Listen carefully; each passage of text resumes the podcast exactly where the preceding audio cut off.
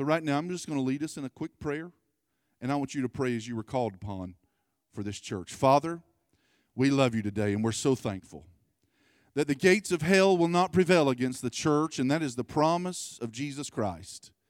Because this is not my church, this is no one's church, even in this congregation. This is your church. You died for this church. This is just a place where we come and worship you. And Lord, you want the best for this place and the best for these people to give them a future and a hope. And so today I pray, oh God, you will stay the hand of the enemy and that God, you will keep our hearts and minds in check, and that, Lord, the spirit of, of, of unity and the bond of peace would be among us. I pray, O oh Lord, over every Sunday school teacher, Wednesday night teacher, over every singer, Lord, over every instrumentalist, over every leader, every council member, over every person, O oh Lord, in this room, that God, you would lead us. The psalmist writes and says that you will guide us with your own eye and that you'll guide us with your hand. Lord, do that in the name of Jesus. Go before us even this hour and begin to get us, Lord Lord, ready for what you're wanting to do in this place. God, we give you this church. We give you this church, oh Lord, and we just ask right now that you will send the right people to this place that you have in store, that this church marches forward, that we will turn around and say, Yes, we've had great days, but Lord, our better days are laying ahead of us. We're expecting great things, needing your guidance and your leadership over your church. In Jesus' name we pray these things. And everyone said together, Amen. You may be seated in the house of the Lord. And so, if you have your Bibles, take them and go with me to the book of Luke, chapter 8, verse 26. One of the hardest things to do is, is to minister to a church in a pastoral uh, change. Because everyone's sitting there with, with everything that's going on in the church on their mind, okay?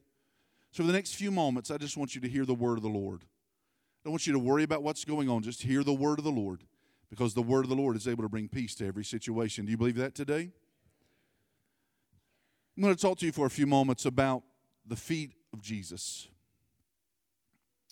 Before I get there, I want you to understand the context of feet in Scripture.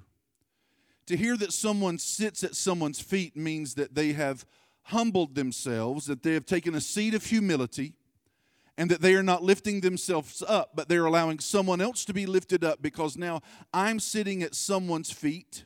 For them to speak into my life or for them to disciple me or for them to minister to me because and even right now if you'll look around most of you are sitting at about feet level. That's why stages, in most places the stage is lifted up and people sit down.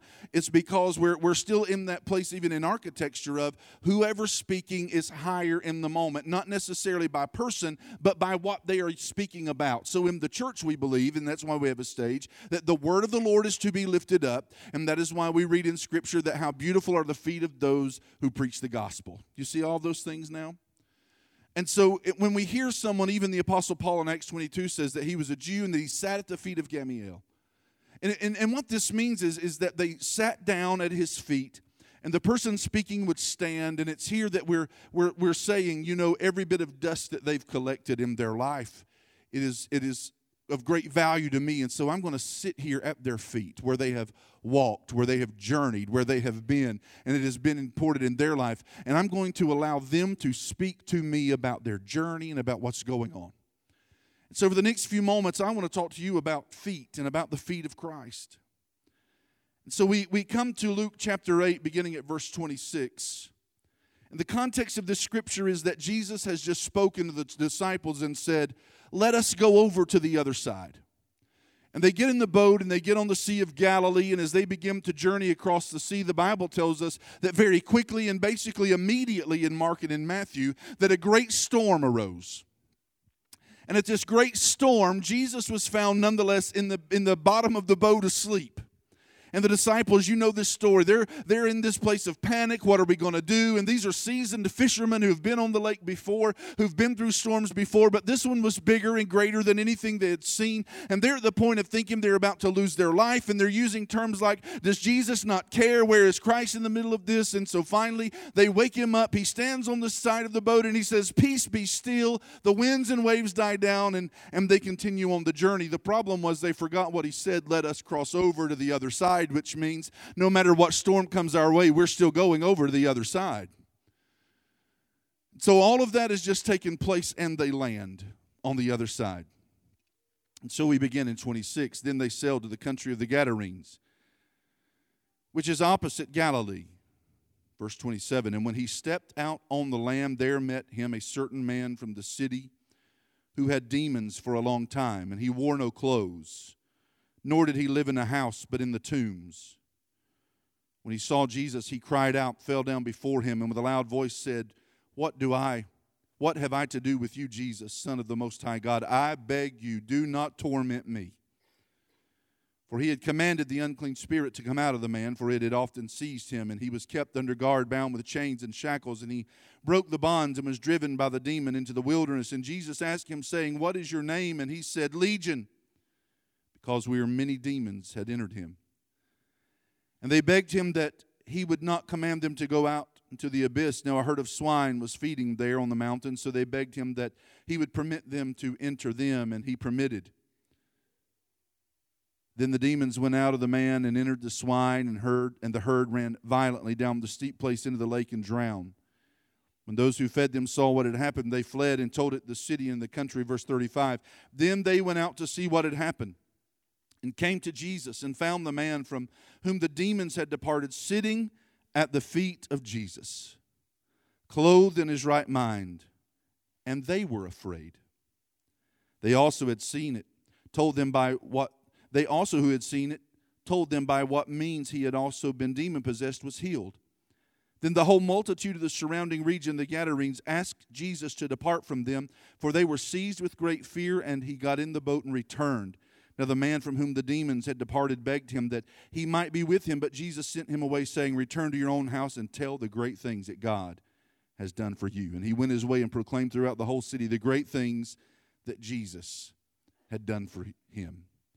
So, for the next few moments, I want us to focus in here on the feet of Jesus. And whatever's going on in your life, I want to tell you when he walks in, the answer walks in. And when he walks in, the situation changes. So I want us to invite the feet of Christ, the feet of Jesus, to walk into this place and change everything about it. Notice that when when when the Gadarenes realized that the man was no longer demon possessed, the swine had drowned. What happens here? The Bible says, and then they were afraid. They had become so comfortable with this demoniac who was howling and who was cutting himself and who was bound in chains, who was living in the tombs and who was running around unclothed and naked throughout the place. They had become so comfortable with the evil that they did not know what to do with the Messiah when he walked in the room. And let me tell you something, church, that is what's happening in the 21st century. We are becoming so numb to what is going on in the world that the evil does not scare us and the evil does not bother us. And we say terms like, it's just the way it is. But when Jesus shows up, there is going to be something that will flip and we will all stand amazed. But we cannot be afraid or ashamed or live in fear of what the answer of God is going to be. And what we have to say is, if He's good enough to do it for Him, there's got to be another one coming up that Jesus is wanting to deliver. So let me help you understand we can never get so comfortable with the the evil that we're never ready for the miraculous. And that's a whole different sermon for another day. So in verse 35, it says this And they found the man from whom the demons had departing sitting at the feet of Jesus. Hallelujah. The man who had ran through the tombs howling like an animal. The man who had walked naked through the cities the man who had been tormented, who'd been tormented and had lost his own humanity and was now more like an animal than a human. This man who had been bound and broken shackles and broken chains. This man who has been guarded day and night, and they could not guard him, so he breaks the chains and runs him to the wilderness. This man who is so tormented that he finds himself living in no home and he finds himself living outside. Can you imagine what this man must have been going through who is demon possessed, who for so long has been living like an animal and not like a human, who has been in a place of war and not a place of peace? What it must have been that day when Jesus walked into the scene. So I've come to tell you, first off, that the feet of Jesus is always a place of forgiveness. That the feet of Jesus is always a place of forgiveness and pardon.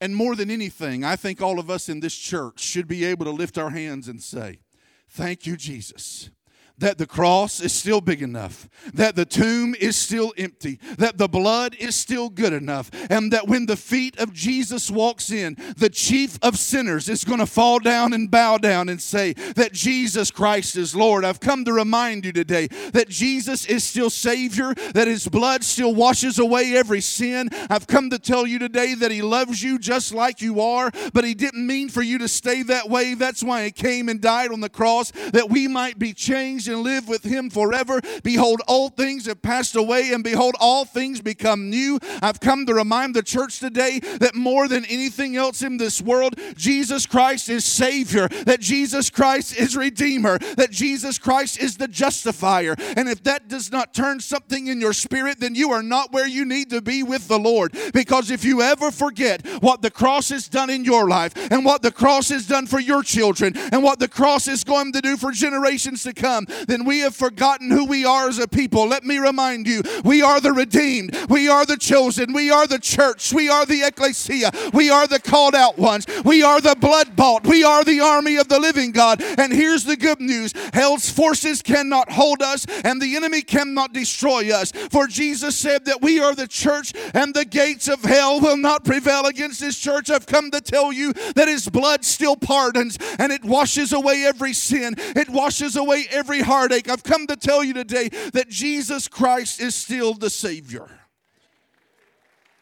So we see in Luke chapter 7, in Luke chapter 7, verses 37 and 38, it tells us of a woman in the city. In Luke 7 37, and it says that she was a sinner. And when she knew that Jesus sat at the table of the Pharisees, she brought an alabaster flask of fragrant oil. She stood at his feet behind him, weeping, did not even feel worthy enough to fall in front of his feet, but fell backwards behind him. What sin? And she began to wash his feet with her tears and wiped them with the hair of her head, Luke 37 and 38. And she kissed his feet and anointed them with the fragrant oil. While all of those were wondering what was going on and they could not believe this, listen to verses 47 and 48 of Luke chapter 7. Therefore, Jesus says, Therefore I say to you, her sins, which are many, are forgiven, for she has loved much. But to whom little is forgiven, the same loves little. Then he said to her, Your sins are forgiven. I've come to tell someone in the house today that there is good news. If it's much sin in your life or if it's just a few sins in your life, it does not matter because the cross has has paid the ransom and Jesus has come to pardon. Whatever it may be, you may be a Christian who is still dealing with sin in your life. That does not mean that you are not a Christian. It means that you are still being the process of being sanctified. But here's the good news He can take what you're dealing with and crush it and come to you and set you free that you will walk in peace and in holiness and in joy and in sanctification so that you can turn around and say, I was washed in the blood and He saved me from my sin. And though I was human and dealt with some other stuff. Here's the good news He never left me, but He walked with me hand in hand until I was fully cleaned and fully pardoned. And now I can turn around and say, I once was lost, but now I'm found, was blind, but now I see. Hallelujah. The feet of Jesus was a place of pardon, a place of forgiveness for this lady who came to see him. I've come to remind you that whosoever will shall call upon the name of the Lord, they shall be saved. Whosoever. I've come to remind you that for God so loved the world that he gave his only begotten Son, that whosoever should believe should have everlasting life. Whosoever. I've come to remind you that Jesus was so often in the company of sinners that they tagged him and nicknamed him Jesus, the friend of sinners. What a great title. Jesus, the friend of sinners. Aren't you thankful today that Jesus is the friend of sinners and that he found you in your sins and that he has set you free? Never forget that moment because when the church forgets that our job is to lead those that do not know him to him, then we have ceased to be the church. So we have this one named Jesus, the friend of sinners. The feet of Jesus is not only a place of, of, of forgiveness and pardon, but it's also a place of healing. The feet of Jesus is also a place of healing. For in Matthew's writings, Matthew chapter 15, beginning at verse 30. Matthew 15 30, it says, Then great multitudes came to him, having with them the lame, the blind, mute, maimed, and many others, and they laid them down at Jesus' feet, and he healed them. So the multitude marveled when they saw the mute speaking, the maimed made whole, and the lame walking, and the blind seeing, and they glorified the God of Israel. Hallelujah. I've come to remind the church today that not only is our Jesus a Savior, but our Jesus is still a healer. Hallelujah. Thank you, Jesus.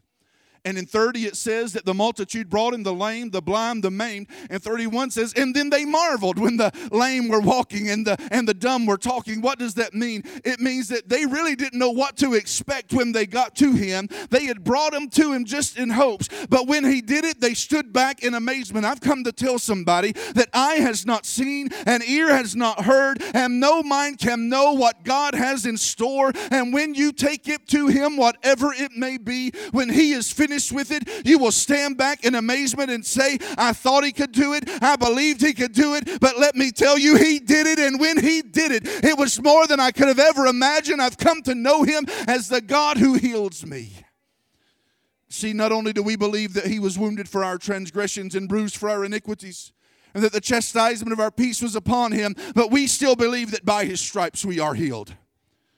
We believe that if the cross was big enough to, to, to justify us and pardon us of our sin, and that sin is the effect of disease and heartache in the world, then the cross is big enough to not only take care of sin, but it's big enough to take care of the effects of sin, which is sickness, disease, and heartache. Do you believe that today?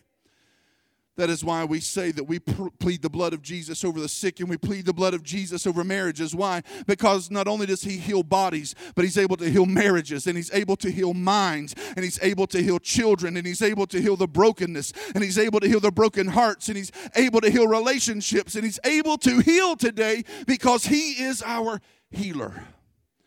The psalmist tells us in the psalmist writings in Psalm 107, verse 20, He sent His word and healed them and delivered them from their destructions. I've heard Brother Wade quote that passage of Scripture more than any other passage of Scripture I've ever heard him quote. He sent His word and He healed them.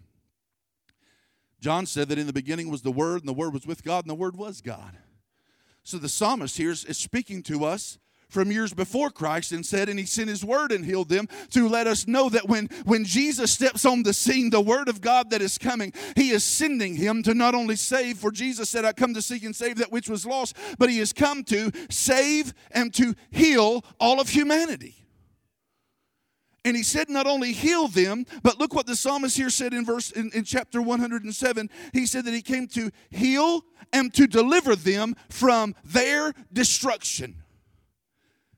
He is a healer who not only heals us physically, but emotionally and mentally, and our brokenness and our broken hearts, but He's also at His feet, we will find not only healing, but at His feet, we'll find deliverance. From where? From their destruction. Now, there ain't nobody going to amen me right here, but I'm going to say it anyway. Unless somebody wants to give me an amen ahead of time. Oh, hi, I'm going to preach it then if you're going to give me an amen ahead of time. Notice what he says here deliverance from their destruction. That means the stuff you bring on yourself. That means the stuff I bring on myself. See, in the 21st century, it's always somebody else's fault.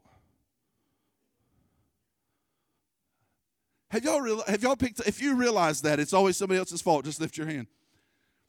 Now, if you have children, it's always somebody else's fault. The great thing about being an only child, like I was, is I had nobody to blame it on. And I remember saying to mama, Oh, mama, it wasn't me. The devil made me do it. That's the wrong thing to say to a Pentecostal mama. She said, Boy, my God, if he's living in you like that, we got to pray right now. And the next thing I knew, Wesson oil was being slung all over the kitchen because she didn't have olive oil in her hand. Tongues were being talked, eyeballs were being rolled in the back of her head. And I thought, I will never say the devil made me do it again. You think I'm kidding? Ask Gina. That's the kind of mama I had. There are times that you bring things on yourself But at the feet of Jesus, he brings deliverance. Hallelujah. There are times that yes, others do bring things on to you, but that is when he is. But when but but but when you bring things on yourself, when you make a bad decision or you make that one decision, here's the good thing: He is big enough to walk in with His feet and sit down with you where you are and say, "There is nothing too big that I cannot solve this thing." So if your mouth got you here, or your addiction got you here, or your attitude got you here, or however you got here, here's the good news: He is a friend of sinners sinners, and He is the one who runs into the room and says, I will deliver you from this moment of destruction. Hallelujah. The feet of Jesus. It's a place of healing. It's a place of healing. For we see that He heals relationships and minds and brokenness and broken hearts. Can you imagine the demoniac's mind? In Luke 8, he has been tormented day and night for so long. But Jesus walks onto the land. He literally, the Bible says he got out of the boat and immediately. In all three writings, Matthew, Mark, and Luke, all three writings say that when Jesus' feet touched the shore, there the demoniac was standing and said, Jesus, thou Son of God. Let me tell you something. When Jesus walks in, hallelujah, every knee will bow and every tongue will confess. When Jesus walks in, even the demons begin to tremble. When Jesus walks in, I've come to tell you that sickness walks out. And when Jesus walks in, depression has to walk out. And when Jesus walks in, oppression has to walk out. And when Jesus walks in, there's no more room for addiction and addiction has to walk out. I've come to tell someone today it is time to call upon Jesus because He's in this room and He's here today to heal the brokenhearted and set the captive free and destroy the destruction that's in your life and bring hope and peace and joy and glory to where you are in this place. Lift your hands, O you saints, and worship Him.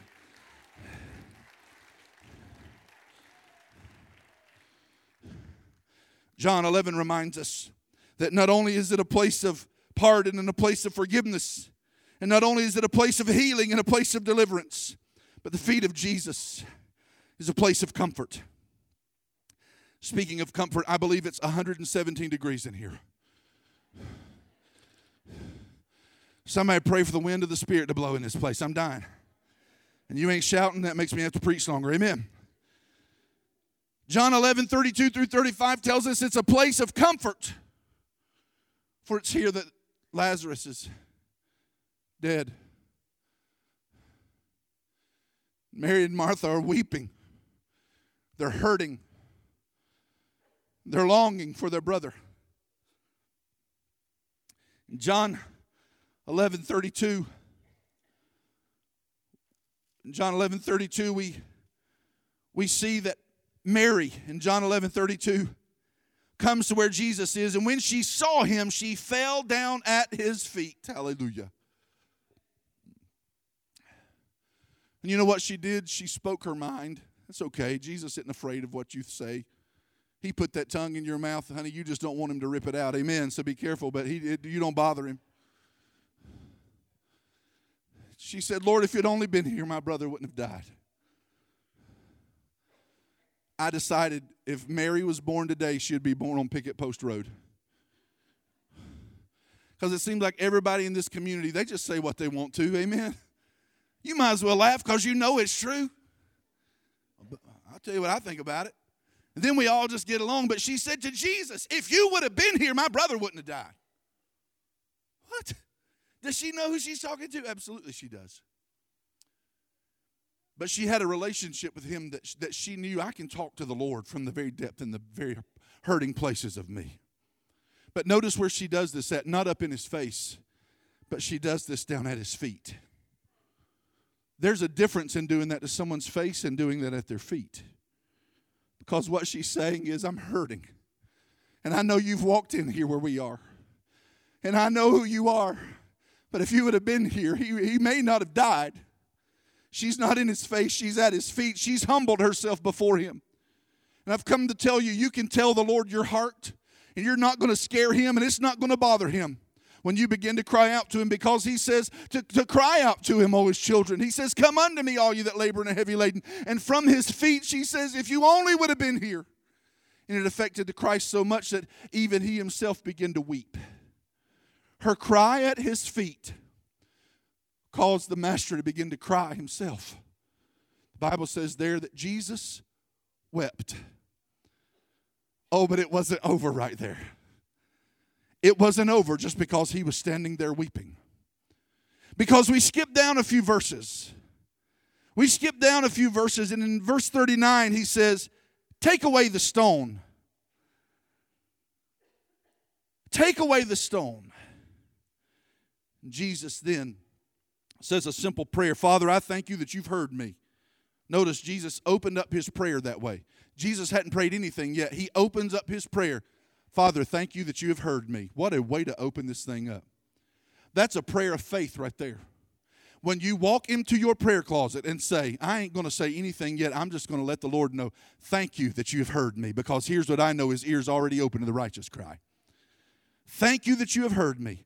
And I know you always hear me, but because of the people who are standing by, I said this that they may believe that you sent me. Next verse, he says, Lazarus, come forth. And he who had died came out bound hand and foot with grave clothes, and his face was wrapped with a cloth. And Jesus said to them, Loose him and let him go. Hallelujah at the feet of Jesus. Mary falls down and said, If you'd been here, he would not have died. At the feet of Jesus, it brings him to a place of weeping. At the feet of Jesus, she finds comfort in his presence. And at the feet of Jesus, guess who else found comfort? Because one woman found comfort. It was Lazarus. He was no longer dead, but now he is living. I've come to tell someone something today. At the feet of Jesus, there is comfort forevermore. I've come to remind you, Jesus said, Yes, I am going away but I am going to pray to the Father, and He is going to send another comforter, one who is just like me, who will abide with you forever. So I've come to tell you today if you're in an uncomfortable situation or in an uncomfortable circumstance, when the feet of Jesus walk into that courtroom, or the feet of Jesus walk into that living room, or the feet of Jesus walk onto your job, or the feet of Jesus walk into that schoolhouse, or the feet of Jesus walk into that relationship, there will be comfort and joy and peace and mercy mercy and grace. Why? Because He is the giver of those things. And when He walks in, they walk in with Him. The feet of Jesus. And I'm almost finished. The feet of Jesus, according to what we see in Revelation chapter 1. The feet of Jesus is a place of worship. John says it this way in Revelation chapter 1, beginning at verse 11. Verse 10 I was in the Spirit of the Lord's day, and I heard behind me a voice, a loud voice as a trumpet, saying, I am the Alpha and the Omega, the first and the last. What you see, write in a book and send it to the seven churches. Verse 12. Then I turned to see the voice. That has to be a strong voice when you don't turn to see the person, you turn to see the voice. Then I turned to see the voice that had spoken with me. And having turned, I saw seven golden lampstands. In the midst of the seven lampstands, one like the Son of Man, hallelujah, clothed with a garment down to his feet and girded about his chest with a golden band. His head and hair were like were white like wool, as white as snow. His eyes like a flame of fire. His feet were like fine brass, as if refined in a furnace, and his voice as the sound of many waters. He had in his right hand seven stars. Out of his mouth went a sharp two edged sword, and his countenance was like the sun shining in his strength. And when I saw him, I fell at his feet as dead. But he laid his right hand on me, saying, Do not be afraid, for I am the first and the last. I am he who lives and was dead, and behold, I am alive forevermore. Amen and I have the keys of hell and of death. John the Revelator, 90 plus years old. John the Revelator, 90 plus years old, boiled in oil for his testimony of Christ. Taken from that boiling in oil and laid on an island of prisoners called the island of Patmos. Lonely, secluded, just finished boiling in oil, and by this time blistered from head to toe.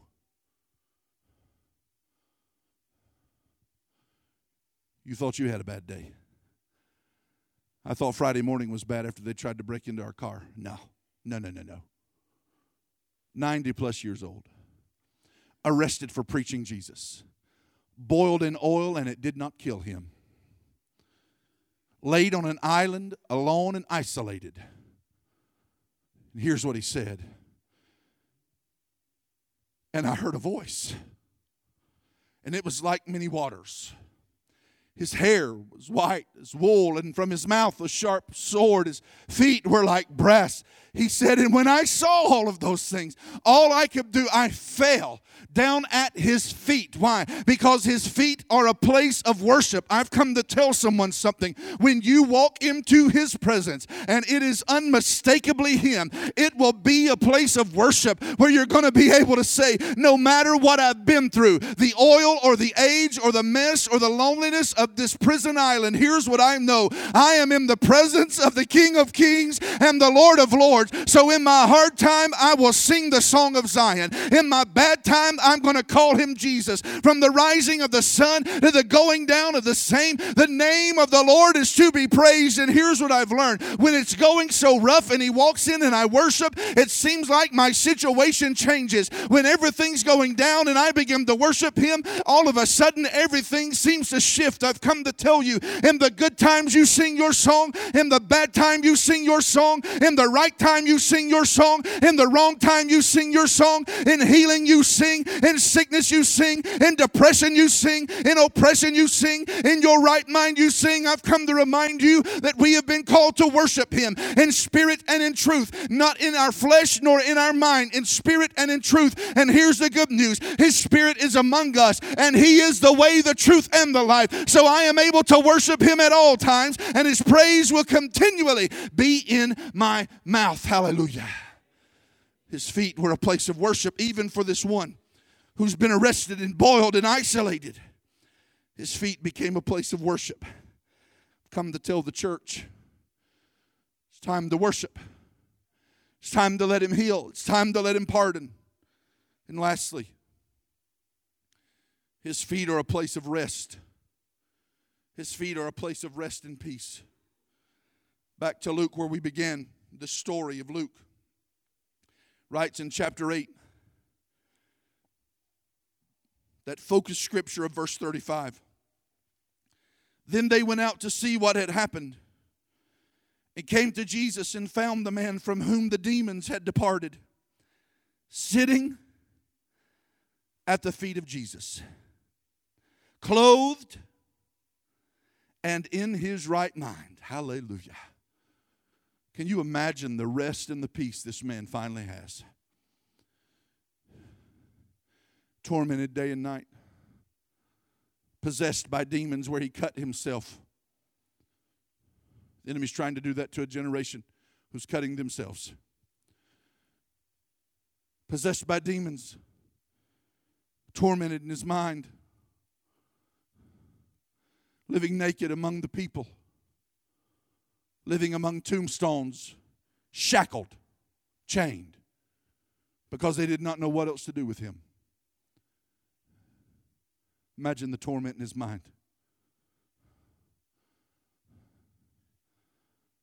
But Jesus, but Jesus has an encounter with him where we see that he fell at his feet and said, Jesus, Son of God. Even the demon knew who he was when he walked up. By the time the story ends, we find him sitting at the feet of Jesus, clothed Nobody had to tell him to put clothes on. Nobody had to tell him to clean himself up. See, that's what that's what sometimes the church gets ahead of the Lord. Sometimes we try to tell people to clean themselves up before they've had the encounter with God. But when he had his encounter with God, it changed everything about him. They found him clothed and in his right mind. And all of a sudden, the feet of Jesus became a place of rest and a place of peace. Can I tell you something? This Jesus we talk about today still gives peace and rest at his feet.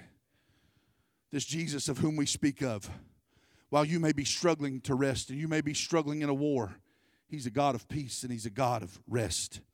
Isaiah tells us in Isaiah 28 12, this is the rest wherewith ye may cause the weary to rest, and this is the refreshing. Hallelujah. Does anybody need refreshing today? Anybody need rest today? Anybody need peace today? I've come to tell you this is the rest wherewith he gives the weary rest. Hallelujah, hallelujah, hallelujah. What do you speak of? I speak of his presence. Hallelujah be unto our God. You see, the writer of Acts tells us that times of refreshing will come. Hallelujah. I've come to tell you at his feet there is pardon and forgiveness. At his feet there is healing at his feet today. Not only is there comfort and there, there, there is not only pardon and, and healing, but there is comfort. And at his feet, it's a place of worship. At his feet, it's a place of rest and a place of peace. Whatever you may need today, his feet is here. He is walking in this place with us if you'll play. I want you to stand all over this house.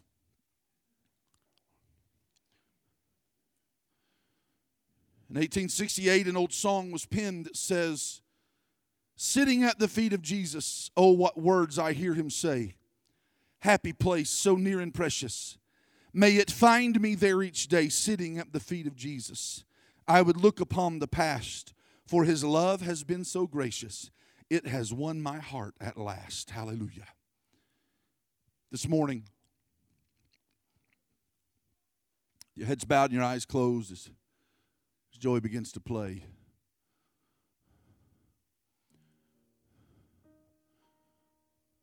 Lord, I just invite you into this room right now. I have preached your word, I have given your word, I've spoken your word. Now let this word be implanted in hearts and in minds right now. The people would begin to sense Jesus walking into this room, would begin to sense the Spirit of the Lord moving in this room.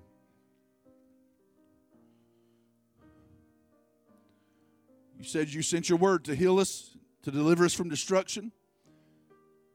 You're, a, you're one who pardons and forgives. You heal. You comfort. You, Lord, you deliver. Jesus. Jesus. Jesus. Jesus. If you'd say, Scotty, I need his feet to be a place of pardon for me today. I need his feet to be a place of pardon for me today. There's something in my life I love the Lord. I'm a believer. I love, but there's something in my life that I'm, I'm working through, and I need Him to be a place of pardon for me. I just want you to slip up your hand right there where you are and say, That's me. Just slip it up. Put it up. Put it up. Yep, yep, yep, yep, yep, yep, yep. Yep. Maybe you'd say, my, my sins aren't forgiven. I've never asked Jesus to come into my heart. And I want His feet to be a place of pardon for me today to forgive me of my sins and to come into my life. If you've never asked Jesus to come into your life and to forgive you and to free you, today's your day. If you would just slip up your hand and say, I want the Lord to forgive me today. Is there one? Is there one? Yes, yes, I see your hands. Yes. I want the Lord to forgive me of my sins today. Today's my day of redemption. Who else? There's a couple have lifted your hands. Who else today? Today's my day of salvation. Just lift up your hand for a moment. Put it down. Yes, I see your hands. Scotty, I need to sit at Jesus' feet today because I need this to be a place of healing. I, in my body, in my mind, in my spirit, in my family, in my home, in my relationships. There's something broken somewhere in your life. And you'd say, Scotty, I need Jesus. I need to sit at his feet and him be a place of healing for me today. Just slip up your hand right there where you are. Put it up. Yes, yes, yes, yes, yes. All over this house. Do it, Lord. Do it, Lord. Do it, Lord. He's walking among us right now. That's him. Lift your hands. That's him. If you if so far if that's you, just lift your hands. He's here. I need him to be a place of comfort for me today. I need his feet to be a place of comfort for me today. We're struggling with something. We're, we're warring with something.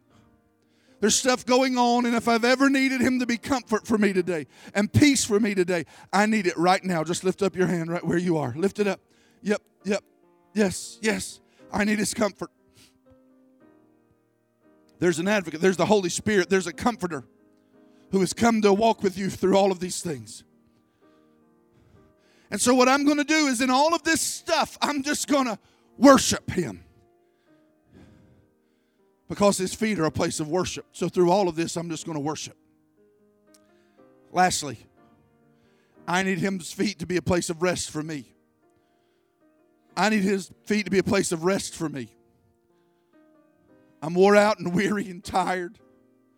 I'm exhausted physically, mentally, emotionally, spiritually. We are exhausted. And I need his feet to be a place of rest. Lift up your hands right there where you are. Blow in this house. As they begin to sing, I'm going to invite everybody that's raised your hands. It's already happening. As they begin to sing, I'm going to invite everybody that's raised your hands to move to this altar. I'm going to do my best to lay hands on every one of you and pray with you. And if I can't get there, there's going to be someone that's going to help us pray today. This altar's open right now if you need his feet to come to where you are. If you want to be saved and pardoned, He's here. If you want to be redeemed, He's here. If you're still needing the sanctification process worked out in your life because there's stuff you're still working out, His pardon is here. If you need rest, He's here. If you need peace, He's here. If you need comfort, He's here. Whatever it may be, healing, He's here. He's here. He's here. He's here.